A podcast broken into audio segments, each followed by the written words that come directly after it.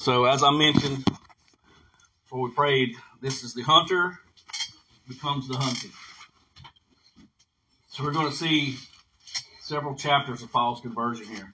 Here's what, here what we're going to look at Paul's rage, Saul's, or Saul's, Saul's rage, Saul's rebirth, Saul's retreat,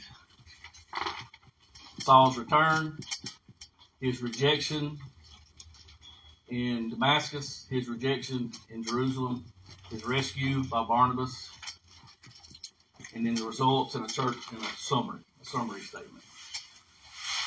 So we got several points to get through here, so let's just get right into it. so, outside of the gospel events, which is the life and ministry of Christ, his birth, life, death, resurrection, ascension.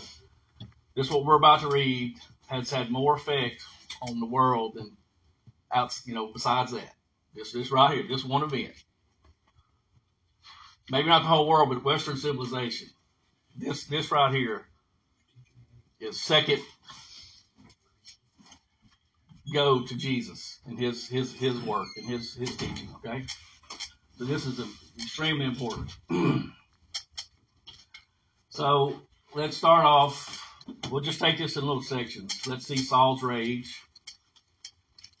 And uh, we're going to look at some other places where Saul kind of fills in some gaps for us. Okay, this uh, this account by Luke, there's some more details that Paul fills in in other places that Luke doesn't record here. So we're going to look at those too while we go. So let's look at uh, verses one and two. Chapter 9, verse 1 and 2. Now Saul, still breathing threats and murder against the disciples of the Lord, went to the high priest and asked for letters from him to the synagogues at Damascus so that if he found any belonging to the way, and there it is again, both men and women, he might bring them bound to, back to Jerusalem. All right, so we read in chapter 8 that he said Paul or Saul, he began ravaging the church. Remember, we talked about that, what that word, the picture there is a wild boar tearing through a vineyard, just ripping it roots up, rip the roots out of the ground. And then here he says they, he says he was breathing threats and murder.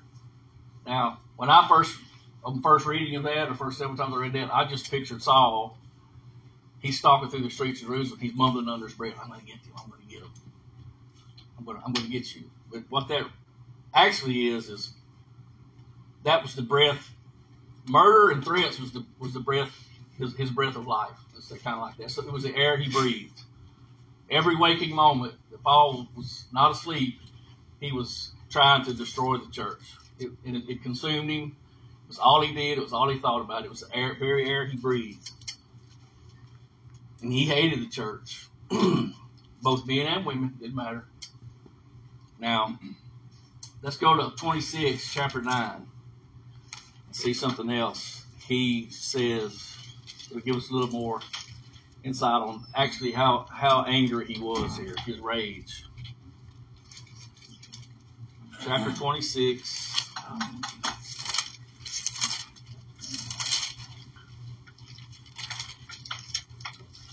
Verse 9. He, right here, he's he's kind of giving his testimony to a King Agrippa. And he, Paul says this So then,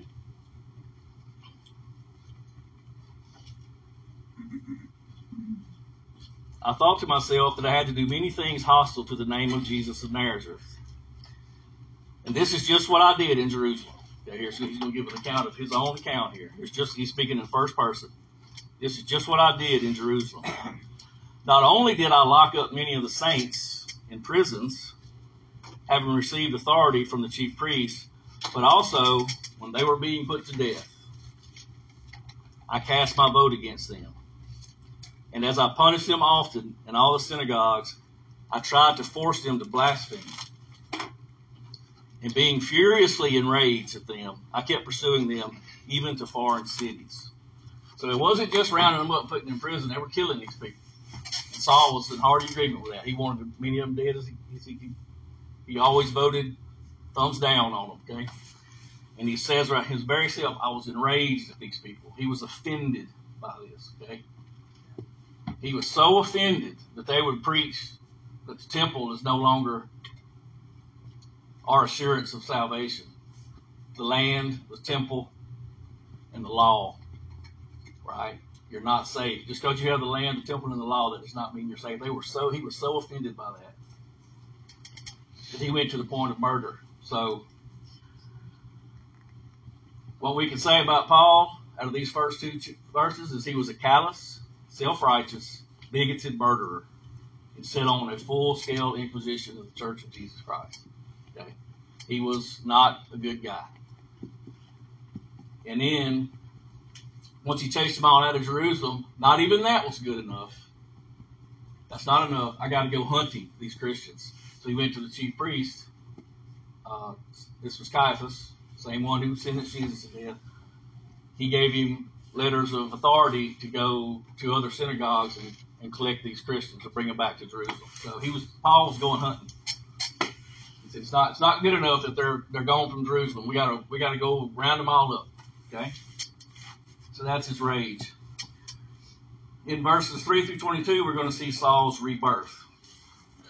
Now, the story of Saul's conversion here, the main thing we I think we should give this is to remind us to never write anyone off. Okay? Your family member that you've been talking to or refuses to talk to you, a coworker, well, whoever, hey, good, uh, good morning, whoever it might be, um, they're never too far gone for the grace of God to bring them to belief and faith. Okay? It's not up to them, it's up to God. So never write anyone off. If somebody refuses to hear you, they don't want to talk about it, just we, we got to continue to pray for them. Um, a good example is every Thursday night on Freedom at Last, everybody fills out a prayer card. At the very beginning, when everybody gets here, they're handed a prayer card. We list our prayer requests, and then we read those out loud and we pray. We voice those prayers out loud. Every time, every time Brent and Corey are here, number one on their list is always, always Christian salvation. And the other, and their, all their children. But they always list him first. Every time they come. Because he's not redeemed. And he don't want to talk about it, but they keep praying for him. They haven't written him off. He's not irredeemable. So this is our big thing here. If Paul, this murderous, bigoted, self-righteous, conservative Pharisee can be brought to faith, then anybody can. Okay. Amen. so let's read, starting at verse three.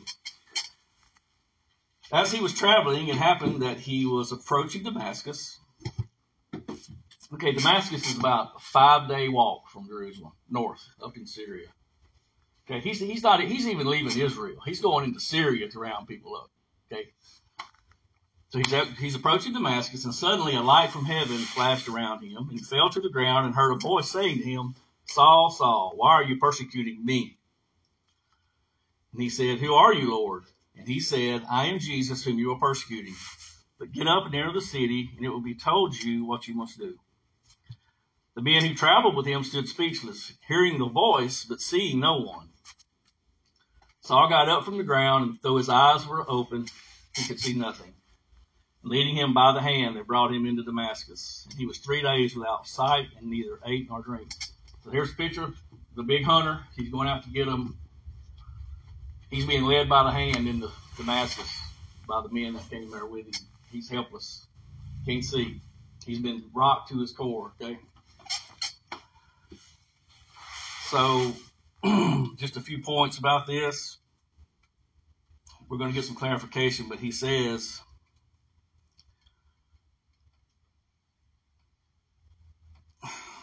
so when he says, Saul, why are you persecuting me?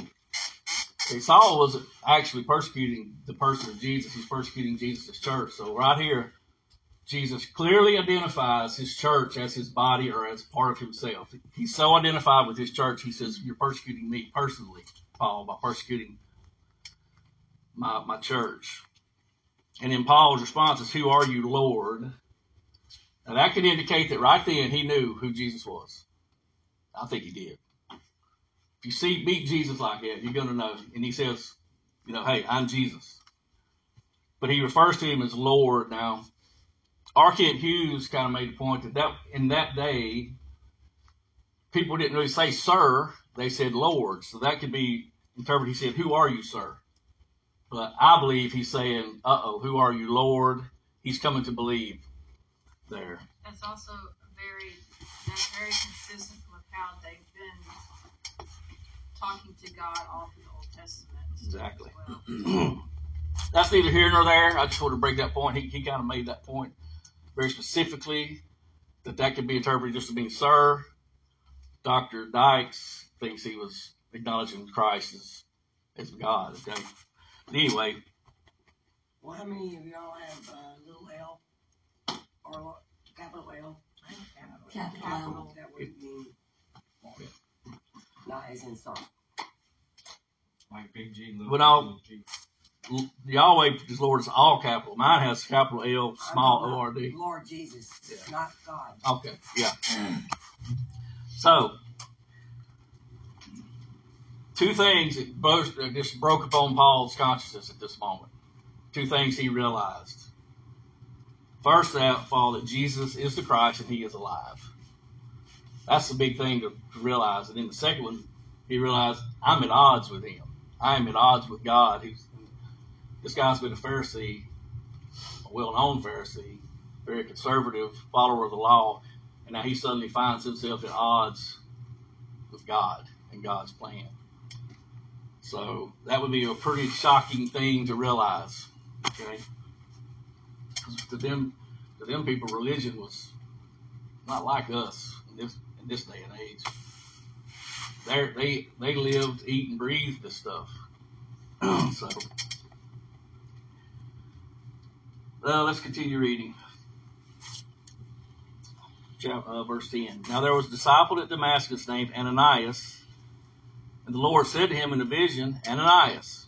And he said, Here I am, Lord. And the Lord said to him, Get up, go to the street called Straight, and inquire at the house of Judas for a man from Tarsus named Saul, for he is praying. So that right there could tell us what's going on with Saul. He was three days without sight. He neither ate nor drank, and he was praying. So he was praying and fasting for these three days. Okay? Immediately, he started praying and fasting. And he has seen a vision. He has seen in a vision a man named Ananias come in and lay his hands on him so that he might regain his sight. And then Ananias answered, Lord, I have heard from many about this man, how much harm he did to your saints at Jerusalem. That's the first time the believers are called saints. And here he has authority from the chief priest to bind all who call on your name. But the Lord said to him, Go, for he is a chosen instrument of mine to bear my name before the Gentiles and kings and the sons of Israel. And then he says this, For I will show him how much he must suffer for my name. Okay. So Ananias departed and entered the house, and after laying hands on him, he said, Brother Saul, he called Saul brother right there. That's important. Is Ananias, is he Jew? Or is he As far as I know, he was one of the, they think he was a kind of a high up leader of the believers in Damascus. I don't know if the name Ananias is, I don't know. I don't have an answer for that. All I know is he was a believer in Damascus, and he was probably one of the leaders of the of the church there. I mean, I don't know if you call it a church yet, but it was a group of believers. Ananias is well known and well respected among these people. So he says, Brother Saul, the Lord Jesus, who appeared to you on the road. So there's there's proof that he saw Jesus, because when in, when he says it, all he says is Jesus heard a voice saying to him. It doesn't say anything about him seeing Jesus. But then right here, we get a little more information. He says, who appeared to you on the road. So now we know Saul heard him, Saul saw him. Okay? but the people around him didn't see anything? Did not. We're going to get to that. Uh, let's see. Brother Saul, the Lord Jesus, who appeared to you on the road by which you were coming, has sent me so that you may regain your sight and be filled with the Holy Spirit. And immediately there fell from his eyes something like scales, and he regained his sight, and he got up and was baptized. He took food and was strengthened. So one thing I want us to notice there is the order. Remember I talked about a couple weeks ago, there's different orders where things happen in these people's conversion experiences. So the order here is, I believe that Saul, when he entered Damascus, was a believer because he, he exhibited faith and obedience. He saw Jesus. He believed Jesus was the Son of God. He is the Christ. Then he went into Damascus and awaited further instruction. So right there, he exhibited faith and, and obedience. And I believe he was he was saved at that point. And next, Ananias comes, lays his hands on him, he gets his sight back, and he's filled with the Holy Spirit, and then he's baptized. So he believes, he, he receives the Holy Spirit, and then he's baptized. Okay? And uh,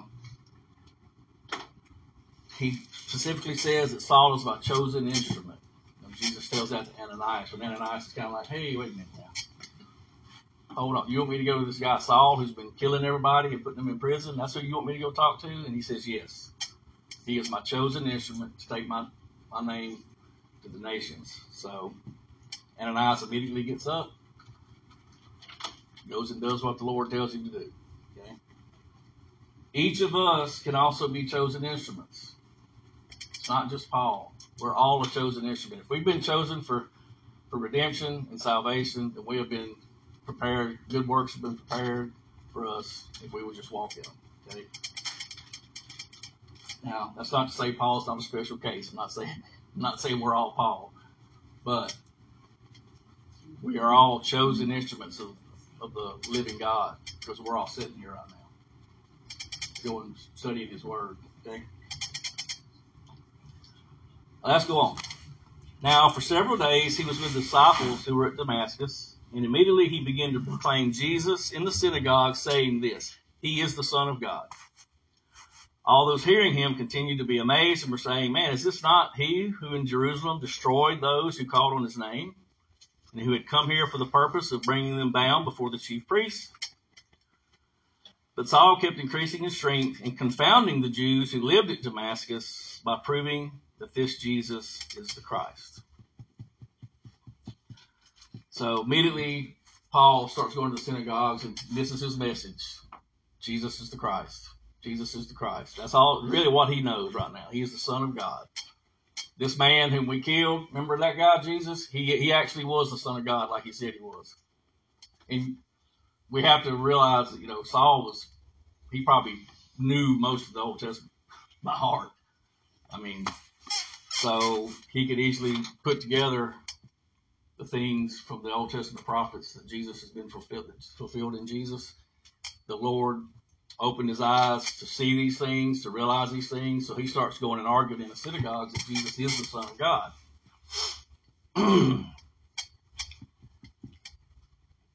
and he is the Christ. All right, so now there's a thing here that I did not know about. So the next step in Paul's or Saul, well, we'll call him Paul now. Okay, he's converted. So the next step is Paul's retreat. Okay, Paul doesn't go right into ministry. First of all, he's a brand new believer. He's a baby Christian. All he all he really knows at this point is that Jesus is the Messiah and he's alive. Okay, so he's not ready for ministry. But between verse 22 and verse 23, most everyone, theologians, scholars, biblical scholars, agree that there's a three year gap right there between verse 22 and verse 23. Saul did not uh, just leave from Damascus, as this says. There was there was a big gap here, so we're gonna dive into that a little bit. Oh, we're looking good. So let's go to Galatians chapter one, verse 11, and look at something Paul tells the church in Galatia when he's writing them about this time, okay, about what happened after he was converted. Galatians 1, chapter 11.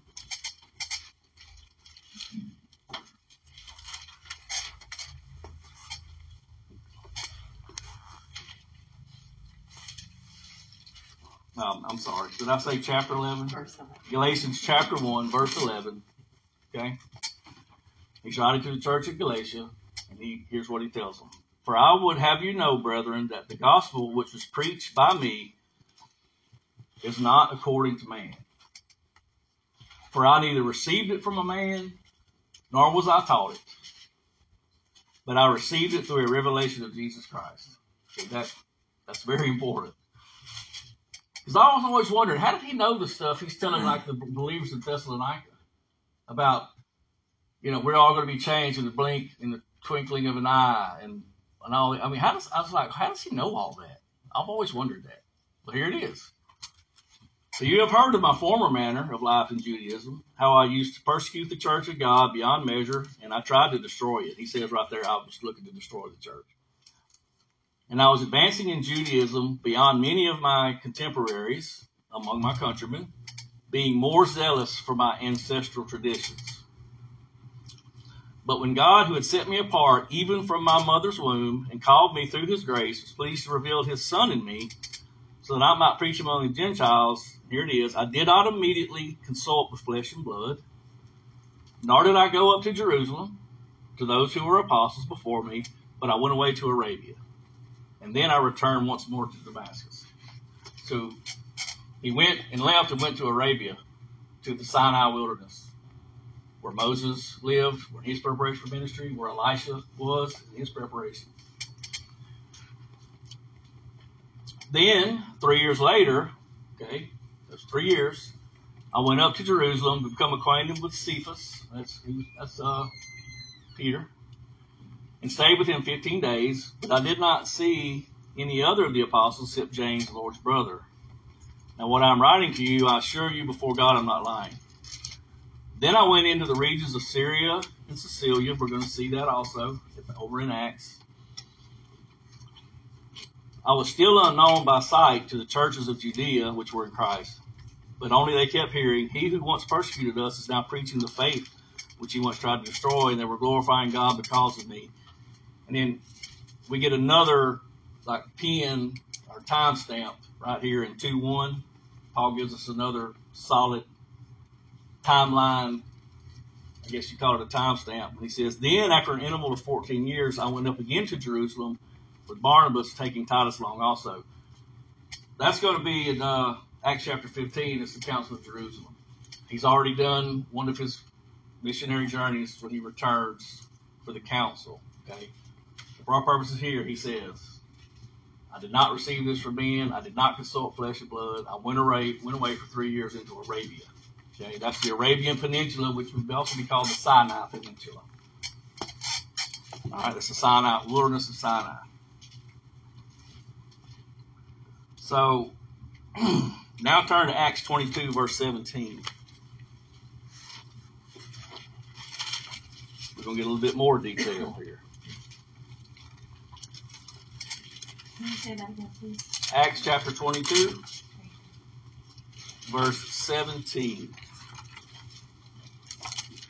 This is Paul giving his testimony not to Agrippa. This is a different account he's given. So, 22 verse 17. So it happened when I returned to Jerusalem. What? Returned to Jerusalem. Well, let's let's get a little run start so we see what he's given this account. A certain, start at 12. A certain Ananias, a man who was devout by the standard of the law. So there, right there, he was devout by the standard of the law. He gives us a little more information about Ananias. And well spoken of by all the Jews who lived there. Okay. He came to me and standing near said to me, Brother Saul, receive your sight. And at that very time I looked up at him, and he said, The God of our fathers has appointed you to know his will, and to see his righteous one, and to hear an utterance from his mouth. For you will be a witness for him to all men of what you have seen and heard. Now, why do you delay? What are you waiting for? He says, Get up and be baptized and wash away your sins, calling on his name. And he says this It happened when I returned to Jerusalem and was praying in the temple that I fell into a trance, and I saw him, Jesus, saying to me, Make haste and get out of Jerusalem quickly, because they will not accept your testimony about me. And I said, Lord, they themselves understand that in one synagogue after another, I used to imprison and beat those who believed in you. And when the blood of your witness Stephen was being shed, I also was standing by approving and watching out for the coats of those who were slaying him. And as he said to me, and he said to me, Go, for I will send you far away to the Gentiles. So there's another little piece of this puzzle.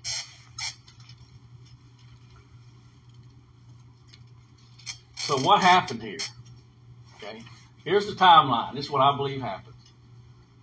And I'm not, I'm not just pulling this out of the air. This is, I think this is plausible, even though Luke doesn't record it this way. But if you put all this together, here's what it appears happened. Okay, Paul was first getting the church.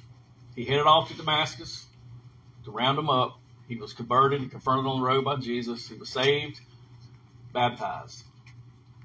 And then we see there in verse 19, and for several days he was with the disciples at Damascus, and he immediately began to proclaim Jesus in the synagogue. So he tried his hand at preaching a little there for a few days. And it appears as if he left Damascus and went back to Jerusalem. Did not consult any of the apostles, did not tell anybody where he was going. He just went to the temple to pray. He left, that's what it looks like account. He left Damascus, went to Jerusalem, went to the temple to pray. While he was in the temple, he fell into a trance. And Jesus said, Saul, you need to get out of here. Paul, you need to get out of here. These people are not going to hear you. It's too soon. Okay? It's too fresh in their in their psyches. What you going to do to them? You're not safe here. So Saul leaves Jerusalem and goes off into Arabia for three years. And so, is that not fitting? Is, is Paul not an apostle called by Jesus, witnessed the risen Christ? And what did all the other apostles do for three years while Jesus they, they walked with Jesus? They spent three years with him under his under his teaching.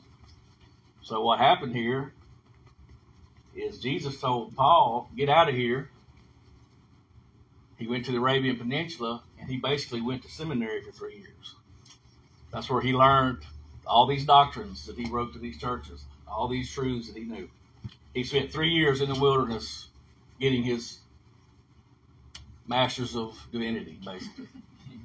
he went to seminary for three years. I, I never knew that. I always wondered, how does he know everything like this? He went and spent three years in school, basically. He walked, he, he spent three years with Jesus just like the other apostles. Okay? He even says some things, you know, in his writings that indicates that he got all this from Jesus, like 1 Corinthians 11, where he says, I received from the Lord and what I gave to you that on the night Jesus was betrayed, he took bread, okay? He specifically says right there, I received this from the Lord and now I'm presenting it to you. And just as a little clarification, I remember way back there, we were talking about those evidences of the resurrection within the first six years of the church, and we talked about the, uh, the creeds. I'm not sure that First Corinthians passage is a creed because Paul specifically says, "I received this from the Lord." Whereas, like Romans, where he says, "If you believe with your, if you confess with your mouth Jesus the Lord and believe in his heart God raised from the dead," that would be more of a creed. But he says that several places. I received from the Lord that which I passed to you. He received all this during his three years in the Sinai wilderness, speaking with Jesus. Does that sound heretical at all? I mean, okay. So this little trip to Jerusalem to the temple, I don't think anybody knew Paul went up there. He just he just got cut out. So I'm going back to the temple. I got to get to the temple and pray. Right? He was all shook up. Uh huh. okay. He was he was tripping. He was tripping. He had he had to go seek the Lord's face, and that's when Jesus told him, "Get out of here. I'm going to send you away." And he went into Arabia for three years. That was Paul's retreat. Okay. Next, we have Paul's return to Damascus. Return, he returns to Damascus. So we pick that back up here verse 23. So there was this gap there between 22 and 23. We just kind of explained what happened there. So now we pick back up at 22. He is rejected by the Jews in Damascus. They they were plotting together to do away with him, actually. I'm pretty sure these are the Hellenistic Jews that keep causing trouble for everybody. You know, the ones that ended up getting Stephen martyred. Um, that's what R. Kent Hughes. He and, and Dr. Dykes both said that these were Hellenistic Jews that were causing all the issues in Damascus. And so Paul had to escape from Damascus because he was rejected there. So he was being prepared. He was being prepared for service here. So he's he's been to school. He's got his doctrine down. He's been told the truths of reality from the one who created it. So he goes back and he says, "All right, I'm ready." Well, he's not ready. They just reject him totally. So he's being prepared. He's being prepared for service by getting a dose of reality. You're not just going to walk in every town you walk into and people getting saved all over the place. That's not how this works. And um, it turns out that these Jews were in league with our with our Arab governor. And we see that in 2 Corinthians 11. 2 Corinthians chapter 11, verse 32. Another little tidbit of uh, clarification he gives us about this time.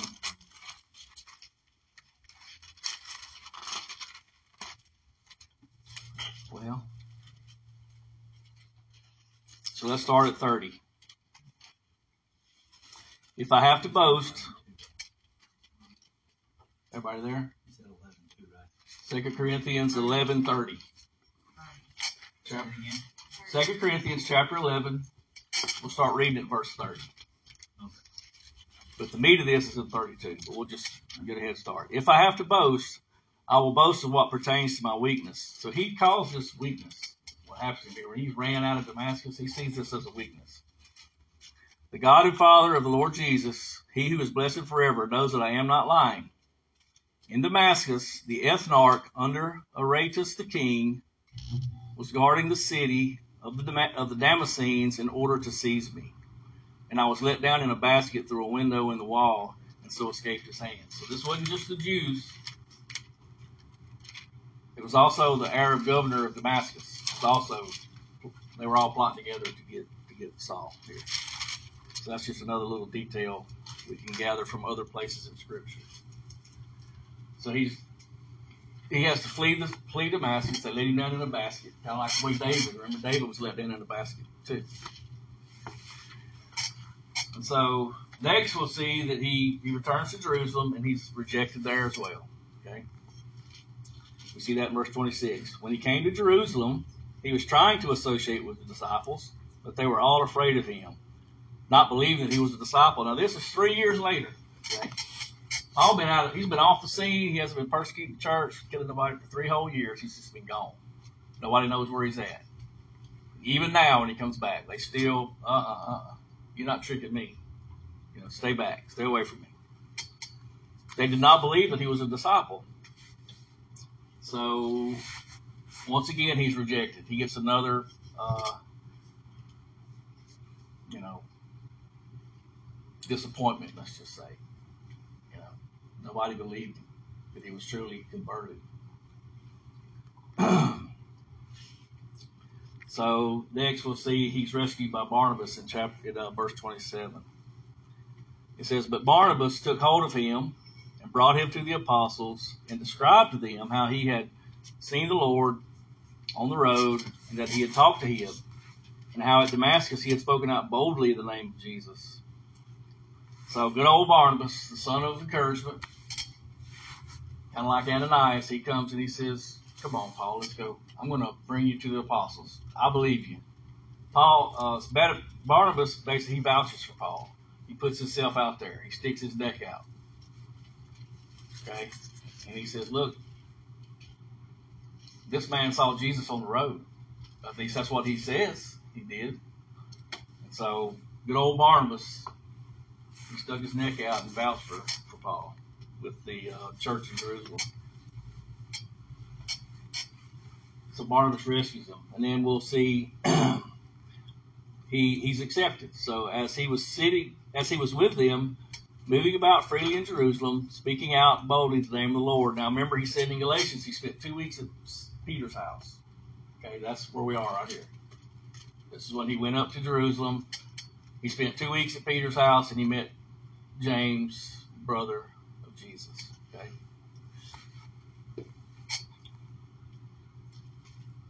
Uh, and he was talking and arguing with the Hellenistic Jews again, and they were attempting to put him to death.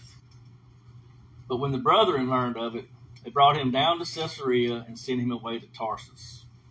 So they brought Paul to Caesarea. Well, the map's gone, but there's a little city on the coast. It's a Roman built city. Put him on a ship, send him back to Tarsus, which is up there in modern Turkey. Right? Remember the it's just uh, kind of looks like this. Egypt's down here. Tarsus be about right here. Let's say uh, here's Sea of Galilee, the Jordan River, Dead Sea. Here's Jerusalem, about right here. Damascus, about right here. Caesarea, about right here. Tarsus, and then Tarsus, about right here. And Antioch is only right around here. We'll see that later. We don't see Paul again until Barnabas goes to Antioch. He's sent to Antioch, and he goes to Tarsus and finds Paul to come help him in Antioch. So this is kind of here's Gaza right here. So this is about a five day. So Paul went here. He was met Jesus on the road. It appears he returned back to Jerusalem, went to the temple, had a vision of Christ. Christ to get out of here. He went away to the Arabian Peninsula, which is down here. Three years later, he returned back to Damascus. He's rejected. He's lowered down in a basket out of the wall. Goes back to Jerusalem. That's where he is now. Stays two weeks with Peter in Peter's house. Meets a lot of the disciples. They take him to Caesarea, put him on a ship, and he sails to Tarsus. And then he kind of disappears from the scene for several years here. So there it is. There's, there's uh, Saul's conversion and kind of all the stuff that went on there with him. And then in verse 31, we see we get another summary. You know, the summary statement of the kind of like the these what stage the church is in. It's just a little kind of parenthetical statement here by Luke to let us know what's happening. So the brethren learned of it. The Hellenistic Jews wanted to put Saul to death. They brought him down to Caesarea, sent him to Tarsus. So the church throughout all Judea and Galilee and Samaria. So notice that now. We're not just, you know, we, the church is, you know, here's, Ga- here's Galilee, right about right here. Here's Samaria. Here's Judea. So instead of just Jerusalem now, where the church was, we're, we're, we're covering all this, which is just what God wanted to happen. So God used Saul here, okay? Saul was, he was, anyway. So the church throughout all Judea and Galilee and Samaria enjoyed peace, being built up and going on in the fear of the Lord and in the comfort of the Holy Spirit, it continued to increase. Okay. Beautiful, beautiful. So, 1015. Comments, questions about the sequence of events, the timeline? Anybody? the three years he was gone to seminary, what happened in that time? Well, it's not. We're, it's, we're not told about it here. So, I mean, I, you, you, that's be a good study. See if you can find out what was. What do you mean? What happened to Saul, or what happened? While he was Elsewhere. gone, While yeah. he was gone. While he was gone. What happened to Saul? Yeah. He What spent. happened, what happened in the, the whole time period? You talking about? I know that Jesus was still going out, making more disciples with, uh, no, not Jesus. So you're saying what was going on over here while, while Saul went away to Arabia? What's happening over here during The that three Holy years? Spirit was working through all of It's these churches. church is continuing to grow. The gospel's being spread. Saul is out of the picture now, Right. right? So there's no more persecution happening. Yeah, So I'm sure everybody's pillaging and plundering everything. everybody's still looking over their shoulder for Paul Right. because they don't know where Paul went. He just took off. I'm sure they were all still meeting together, house to house, observing the Lord's Supper, rejoicing in the Lord, you know, being led and walking in the Spirit, all those things. It's not explicitly told us here. There's a three year gap in the story. Now, we can look in other writings, Paul's or maybe Peter. I, I don't know. It doesn't. We're not really told. We just have to assume things were going on as normal. You know, the church was growing. People were coming to faith. People were being baptized. So you, is that three-year period of um, Saul, Paul, um, going to, you know, Seminary. seminary? Is that would that and that be indicative of a pastor of a church, maybe the time frame? Because I know it says that new convert men should not preach, you know, because they would get arrogant, you know, arrogant Yep. and prideful. So is that maybe indicative of a, at Could least be. a three-year period? But it just so happens. Before? I, I, because I know the apostles, there are no apostles today, but I'm just, it just so happens when a when a, when a, when a pastor goes to seminary, they go to an undergraduate course, you know, at a university for four years, and then they go to a seminary to get their master's of divinity. It takes three years. Just so happens now. Is that significant? I don't know.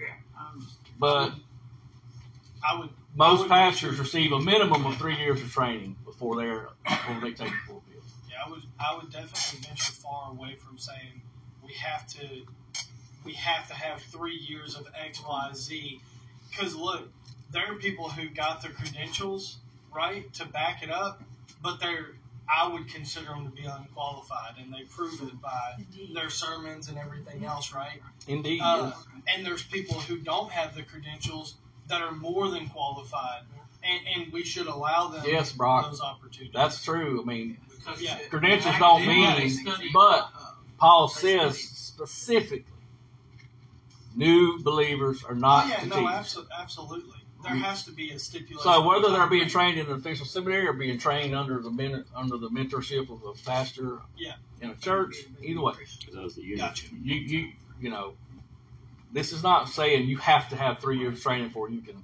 That's not what this is saying. It just so happens he went in for three years. I believe because the other apostles spent three years with Jesus the apostleship there. Okay. to, to, to gain their doctrines and their, Okay. and so Jesus took Paul and said, "Come on, Paul, let's go. Me and you's going to spend three years together. I'm going to teach you all the things that I want you to know." And I believe that's where he got all the stuff he says about the end and all that. All that comes from this time in the, in Arabia. back then, though, His deep understanding of theology. Study. We as humans now today, we got such busy lives. We're letting this occupy this time, this occupy this time. He concentrated completely on God's word. Yeah, That's by design, those distractions. Yeah. They're by design. yeah, you're right. Saul knew. I'm sure he knew the the law and the prophets bunk backwards and frontwards. Yeah. I know? like that. Awesome to think about that. To change the subject, I like the idea of in verse one and, and two, you have uh, Saul going uh, on his way to a- after the people of the way, and it, it, it's very interesting. You know, he asked him for letters to the synagogues at Damascus so that if he had found any belonging to the way, men or women, he might bring them bound to Jerusalem. Now, as he went on his way, and and so to me, there's this thing going on with the way, and so if you think, oh, the way, that's Jesus. Jesus is the way, the truth, and the life. And so you go to John 14, 6, and how interesting in John 14, 5 that Thomas is like, well, I don't know the way. And that's when Jesus tells him, I'm the way, the truth, and the life. And then there's so much more interesting things in those words that we're told. And then look who comes next Philip. And And what just came before these verses we're reading today? A story about Philip.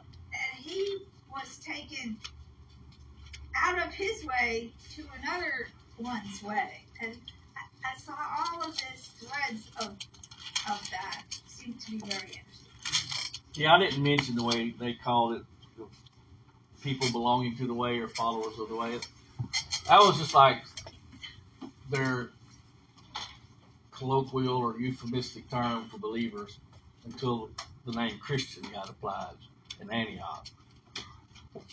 I'm sure they called them all kind of names, followers of Jesus, Nazarenes. I don't know, but Luke does say, you know, a couple times the, he calls them people who follow the way.